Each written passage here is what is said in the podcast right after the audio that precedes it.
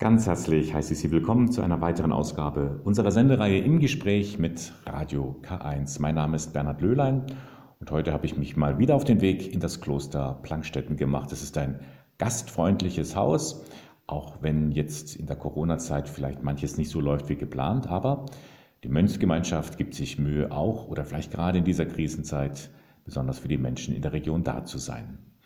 Mein Gesprächspartner ist Pater Josef Maria Böge. Zu seinen Aufgaben gehört unter anderem die Betreuung von Gastgruppen. Er arbeitet im Jugendhaus in Mühle mit und ist auch in der Seelsorge in dem Verein Plankstetten, Öning und Kevenhüll aktiv. Das sind kleinere Orte hier in der Gegend von Plankstetten. Er selbst stammt aber ganz woanders her. Geboren ist er nämlich in Dresden. Und so freue ich mich auf das Gespräch mit Pater Josef Maria Böge. Grüß Gott. Grüß Gott. Pater Josef Maria, zunächst einmal die Corona-Zeit, die Pandemie, dieser Teil-Lockdown. Inwieweit sind Sie hier im Kloster Plankstetten davon betroffen? Dieser zweite Teil-Lockdown trifft uns nicht so hart wie der erste. Man kann es relativ kurz sagen, es sind zwei zwar wesentliche Bereiche geschlossen, nämlich die Schenke und das Gästehaus. Das heißt, die Läden der Hofladen, Missionsbasar und Buchhandlung sind geöffnet und natürlich die Betriebe arbeiten weiter, Landwirtschaft, Gärtnerei, aber auch äh, Metzgerei und äh, die, die Bäckerei sind tätig. Wir freuen uns, dass das so geht. Kommen denn auch viele Menschen hier zu Ihnen nach wie vor, suchen auch vielleicht ein Einzelgespräch, sind vielleicht besonders ansprechbar jetzt gerade in dieser Zeit? Während des Lockdowns erfahrungsgemäß nicht. In der Zeit zwischen beiden Lockdowns waren sehr viele Menschen da. Viele haben gesagt, sie wollen einfach raus, sie brauchen Begegnung, sie brauchen Gespräche, sie, sie brauchen einfach andere Menschen um sich und sind daher gekommen, ob als Einzeltouristen, ob als Einzelgäste im Gästehaus, ob für die Buchung von Veranstaltungen. Es war ganz unterschiedlich, aber dieses Rauswollen und Begegnung und Gemeinschaft mit anderen war sehr deutlich. Im Lockdown ist es nicht so klar. Nun haben Sie ja schon in der Zeit vor dem Lockdown ein neues Konzept entwickelt seit einiger Zeit. Also Kloster Plankstetten ist bekannt als das grüne Kloster, das weiß man, die ökologische Ausrichtung. Nun haben Sie auch noch ein spirituelles ökologisches Konzept entwickelt. Was kann ich darunter verstehen? Die Idee ist zu sagen, viele Menschen, gerade Menschen aus eher städtischen Umfeldern, haben mit dieser Schöpfung, mit Jahreszeiten, mit dem Wachstum der Pflanzen äh, und so wenig Bezug. Und so ist der erste Schritt zu sagen, wir nehmen erstmal diese Schöpfung wahr und schauen uns die an und kommen dann im zweiten drauf zu sagen, ähm, wo kommt das alles her? Also wir nehmen die Schönheit der Schöpfung wahr und versuchen dahinter den Schöpfer zu erkennen. Das ist so, ein, so eine alte Idee, zu sagen, in der Schönheit der Schöpfung wird der Schöpfer sichtbar. Und im dritten Schritt dann zu sagen, wenn wir sehen, ja, diese Schöpfung ist schön und ich habe einen Auftrag als Mensch, heißt die Frage, was mache ich konkret? Darum geht es also in dieser Verknüpfung zwischen Spiritualität, zwischen unserem Glauben und eben diesem ökologischen Gedanken. Und dazu haben Sie auch eine ganze Reihe von Kursen angeboten zum Thema Schöpfungsspiritualität. Sie nennen sich auch Zentrum für Schöpfungsspiritualität. Was genau, was sind das für Kurse, was kann man hier miterleben, miterfahren? Genau, also es gibt eine Kooperation mit dem Bistum Eichstätt in diesem Bereich, es ja auch ein Anliegen des Bischofs ist, das zu fördern. Der übrigens auch Abt dieses Klosters mal war. Genau, also es gibt da eine, eine ursprüngliche Verbindung, genau. Und die Idee ist sozusagen zu sagen, wir schauen uns das an. Das einfachste oder ein, ein der kleineren Kurse, der nennt sich Klostertag, ein spirituell-ökologisches Konzept kennenlernen. Da laden wir Menschen ein, für einen Tag hierher zu kommen und stellen unsere Herangehensweise vor. A, die Frage, wie sind wir dazu gekommen? Wie sieht es konkret aus mit einer Kreislaufwirtschaft, mit, einer, mit einem Autarkiekonzept für die Energieversorgung etc. Mit der Frage, was könnte denn da so in einem Einzelhaushalt daraus übernehmbar sein. Das ist eine Veranstaltung. Eine zweite baut das schon deutlich aus. Die heißt vom Glauben zum ökologischen Handeln. Das ist eine Wochenendveranstaltung. Und da fangen wir genau eben an der Stelle an zu sagen, was glaube ich denn? Ähm, reden wir von Umwelt oder eben von Schöpfung? Und wenn wir von Schöpfung reden, ist die Frage, was kann das denn für mein Leben konkret bedeuten? Also die Teilnehmer sollen mit einer konkreten Idee nach Hause gehen, zu sagen, das und das und das das möchte ich ab Montag anders machen. Das soll die Idee sein. Dieser Schöpfungsgedanke kommt aber auch in vielen anderen Veranstaltungen zum Tragen. Zum Beispiel, indem die Gruppen rausgehen in die Natur und einfach wahrnehmen, wie ist es? Wie spüre ich die Sonne auf der Haut? Ich schaue mir mal so ein Blatt genauer an. Ähm, wir bieten sehr gern meditative Spaziergänge an, wo wir eben in die Natur gehen und anhand der Natur geistliche Themen betrachten und meditieren. Es geht also so um dieses Kennenlernen. Ich habe eine Idee davon. Sicher spielen auch immer noch Führungen auf dem Staudenhof, die Vater Richard leitet, rein, wo nochmal sehr schön äh, diesen Zusammenhang zwischen unserem Handeln und der Ökologie erklärt. Sie gehen auch in den Wald. Waldbaden nennt sich ein Angebot, wo man richtig auch nochmal diesen Lebensraum nachspüren kann und intensiv erleben kann. Ähm, Waldbaden, sage ich salopp, hat nichts mit Bäume umarmen zu tun, sondern geht deutlich tiefer. Ähm, zum Waldbaden gehört erstmal, dass ich etwas über den Wald weiß. Also Erklärungen zum Ökosystem Wald gehören zwingend dazu. Und dann geht es tatsächlich darum, den Wald wahrzunehmen. Also zu, zu schauen, was, was rieche ich da? Was nehme ich an Geräuschen wahr? Wie geht es mir? Es geht nicht darum, dass ich da jetzt Kilometer im Wald absolviere, sondern dass ich eine gewisse Zeit, ungefähr so zwei Stunden, mich in diesem Wald aufhalte, die Gerüche wahrnehme. Wir wissen heute, dass die Bäume Terpene absondern, die den Blutdruck senken, die entspannend sind. Da gibt es spannende Untersuchungen dazu. Also einfach das auf mich wirken lasse, mich vielleicht mal auf das Moos setze, an den Baumstamm lehne und so ein bisschen über die Dinge nachsinne, die mir dran sind, die Sonne durch die Blätter scheinen sehe. Also das einfach wahrnehme, diese, diese Umgebung, das kann man sicher mit Meditation, mit Achtsamkeitsübung noch gut anleiten. Und all diese Angebote findet man bei Ihnen auf der Homepage. Auch schon fürs kommende Jahr äh, stehen die Termine fest, kloster-plankstetten.de. Ein bisschen hat man es schon gehört an seiner Aussprache. Pater Josef Maria Böge im Kloster Plankstetten kommt gebürtig nicht aus dieser Region. Sie sind 1970 in Dresden geboren. So ist es. Ihr Geburtsname ist der auch Josef Maria? Nein, mein Geburtsname ist Thomas. Und es gibt noch viele Leute, die Sie so nennen? Nein, also nur meine Eltern machen das noch. Ansonsten hat sich Josef Maria gut eingebürgert. Sind Sie in den neuen Bundesländern in Dresden? Das ist ja jetzt nicht die Hochburg des Katholizismus oder überhaupt einer christlichen, der christlichen Religion. Sind Sie da schon früh mit dem Glauben in Berührung gekommen? Erstaunlich früh. Ähm, ich hatte eine fromme Urgroßmutter, die sehr alt geworden ist, die ich noch kennenlernen durfte und die offensichtlich festgelegt hat, dass ich getauft werden soll. Meine Eltern, die wenig mit äh, evangelischer Kirche am Hut hatten, haben das dann aus irgendeinem Grund gemacht. Und so bin ich also schon ähm, jung in das, was hier Religionsunterricht heißt, hieß im Osten Christenlehre und war eine Veranstaltung in der Kirche. Aber Sie sind evangelisch getauft gewesen damals? Genau, ich bin ein halbes Jahr nach meiner Geburt evangelisch getauft. Genau, und bin dann eben äh, so ab der dritten Klasse in, in diesen äh, Christenlehrerunterricht gegangen, was ich immer sehr äh, spannend fand, ohne einen wirklichen Bezug zu meinem Leben zu haben, weil wir praktisch nur Weihnachten in die Kirche gegangen sind. Von daher war das immer relativ offen, aber es war eine gute Zeit. Auch die Jugendzeit dementsprechend verbracht? Oder gab es da schon die ersten Momente, wo Sie gesagt haben, da gibt es vielleicht doch mehr im Leben? Die Jugendzeit war spannend. Äh, ich habe dann die evangelische Konfirmation mitgemacht und hatte danach in der jungen Gemeinde einen Diakon, der mich sehr geprägt hat, der eine Frömmigkeit gelebt hat, die mich beeindruckt hat. Und bei dem habe ich gelernt, dass es um eine lebendige Beziehung mit Jesus Christus geht. Also nicht um ein Konstrukt an Wahrheiten und Theorien, sondern dass das Jesus Christus eine Person ist, der mich liebt, der mein Leben reich machen will, mit dem ich auf dem Weg sein darf. Also das war aus dem Rückblick immer wieder die ganz prägende Zeit, wo mir das deutlich geworden ist und wo dann mein Glaube auch tatsächlich daraus erwachsen ist, aus diesen Begegnungen aus der Zeit. Als erstes ähm, haben Sie einen ganz normalen Anführungszeichen Beruf ähm, gewählt, Sie sind Chemiefacharbeiter gewesen. So ist es. Und haben aber dann umgesattelt zum Krankenpfleger und zum Heilpraktiker. Warum das? Die Idee der Chemieausbildung war mit der Frage verknüpft, ob ich nicht auch mal Verfahrenschemie studieren will.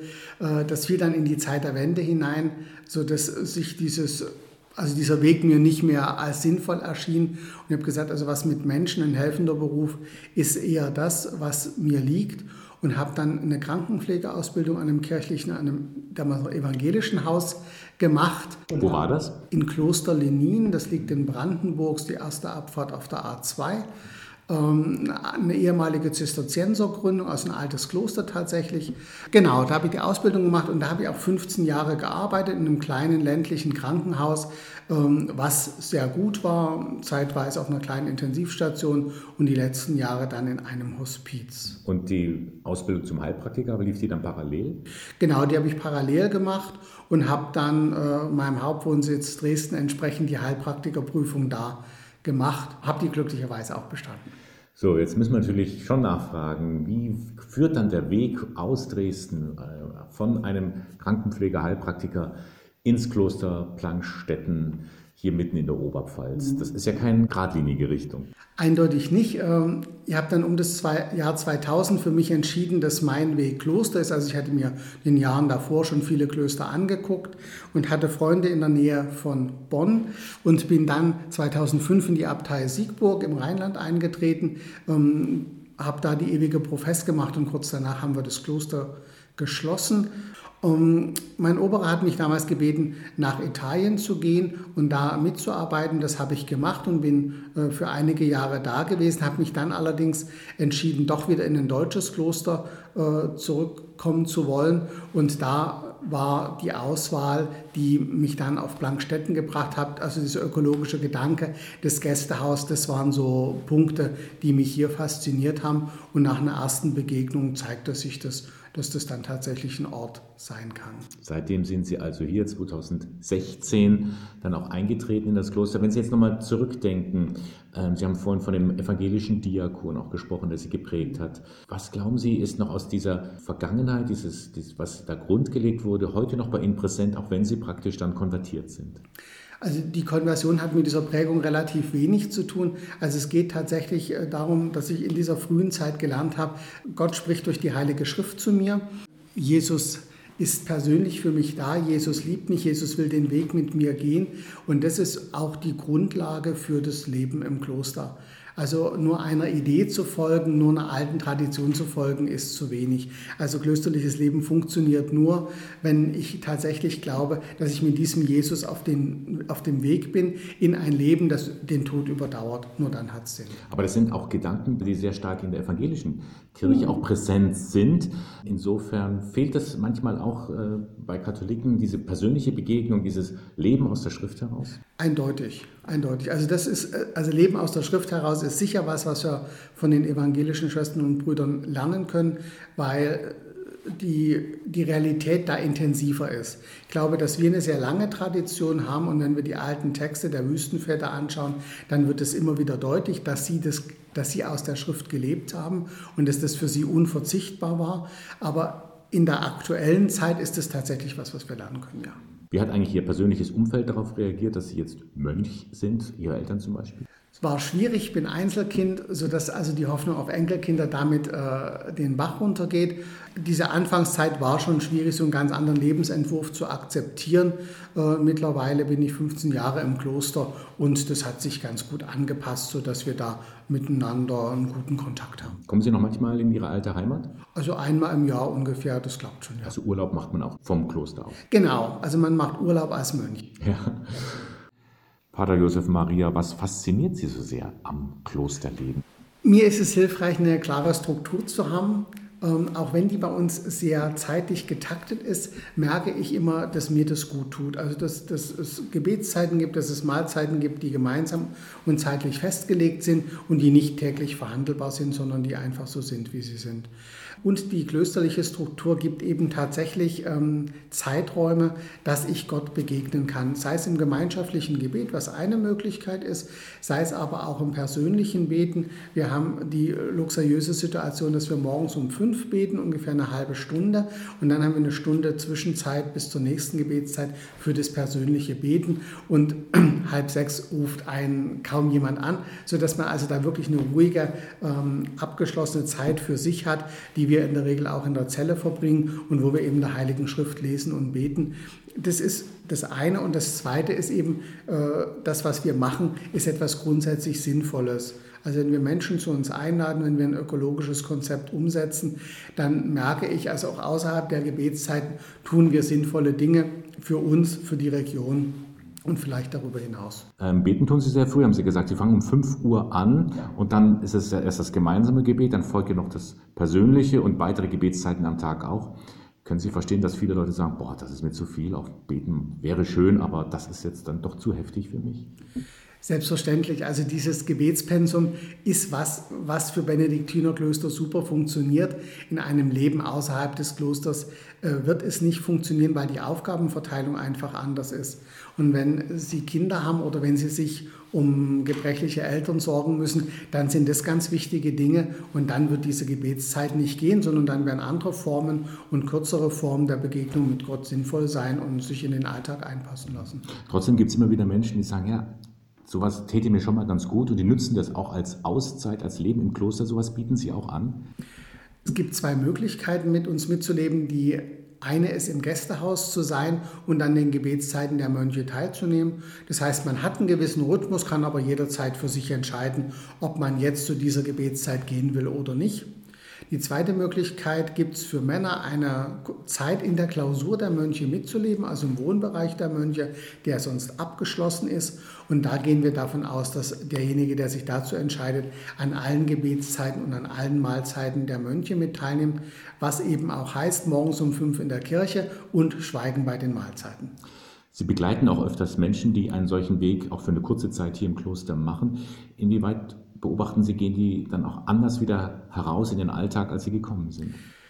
Diese Erfahrung von Stille, von mal aus dem Getriebe des Alltags rausgenommen zu sein, ist für viele Menschen eine relativ seltene Erfahrung, die sie im Alltag und auch in Urlauben nicht machen. Von daher ist diese Zeit, hier im Kloster zu sein, schon was Besonderes. Und es gibt eben die Möglichkeit, nochmal ungefilterter über das Leben nachzudenken. Also nochmal mit 40, 50 Jahren zu schauen, was wollte ich eigentlich im Leben, was muss zu meinem Leben dazugehören, dass ich es als befriedigend erlebe.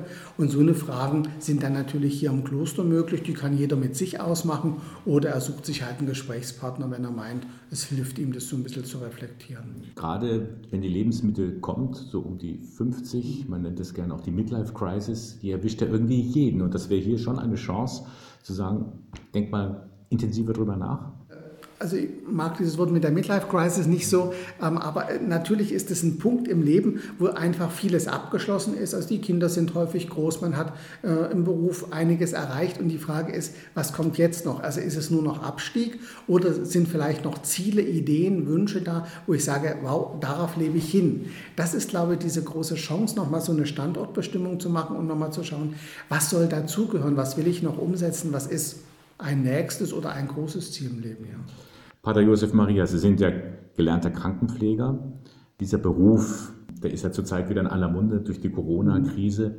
Spüren Sie ähm, sich ein bisschen auch herausgefordert in dieser Zeit, dass man sagt, auch wenn die mich jetzt dann brauchen wegen Corona, ich bin da? Grundsätzlich ja. Wenn, wenn es so eine Situation gäbe, würde ich ja sagen. Jetzt ist man als Mönch nicht völlig frei in seiner Entscheidung, sondern müsste eine entsprechende Anfrage natürlich dem Abt vorlegen, der dann entscheidet, wie damit zu verfahren ist. Aber ich wäre da sofort bereit. Ja. Das heißt, Sie sind auch jetzt hier im Kloster als Krankenpfleger aktiv? Aktiv würde ich jetzt nicht sagen. Ähm, jedes Benediktinerkloster verfügt über eine Krankenstation. Unsere ist sehr gut ausgebaut, sodass wir zwei bis drei Mitbrüder äh, betreuen können, auch wenn sie doch schwerer erkrankt sind. Im Moment ist die Krankenstation glücklicherweise leer. Das heißt, die Mitbrüder sind in einem ganz guten Gesundheitszustand. Aber äh, das kann sich natürlich ändern. Und dann wäre das genau meine Aufgabe. Genau, dann können Sie sich auf Sie verlassen. Das hoffe ich. Ja, Pater Josef Maria Böge, ganz lieben Dank für das Gespräch heute. Ich darf Sie zum Schluss noch bitten, ob Sie für unser akustisches Poesiealbum unseren Hörern noch etwas abschließend mit auf den Weg geben mögen. Die Regel des heiligen Benedikt, geschrieben so um 530, beginnt mit einem relativ programmatischen Wort. Er schreibt, höre mein Sohn, meine Tochter, auf die Lehre des Meisters und neige das Ohr deines Herzens. Mich beeindruckt immer wieder, dass Benedikt sagt, und neige das Ohr deines Herzens. Also es geht nicht nur so um ein Hören zu sagen, ja, ich habe jetzt verstanden, was du mir gesagt hast, sondern es geht darum, äh, im Herzen zu verstehen, was der andere mir gerade sagen will. Also das Thema ist, wirklich zu verstehen, zu hören mit meiner ganzen Person, was die Botschaft des anderen ist und ihm dann auch auf dieser Ebene zu antworten. Ich glaube, dass das hm, eine gute Sache ist, die für soziale Beziehungen in einem Kloster, aber auch außerhalb sehr, sehr dienlich und nützlich ist und das Leben bereichert. Neige das Ohr deines Herzens. Das gibt uns Pater Josef Maria Böge vom Kloster Plankstetten mit auf den Weg. Ich danke Ihnen ganz herzlich. Alles Gute. Vielen Dank.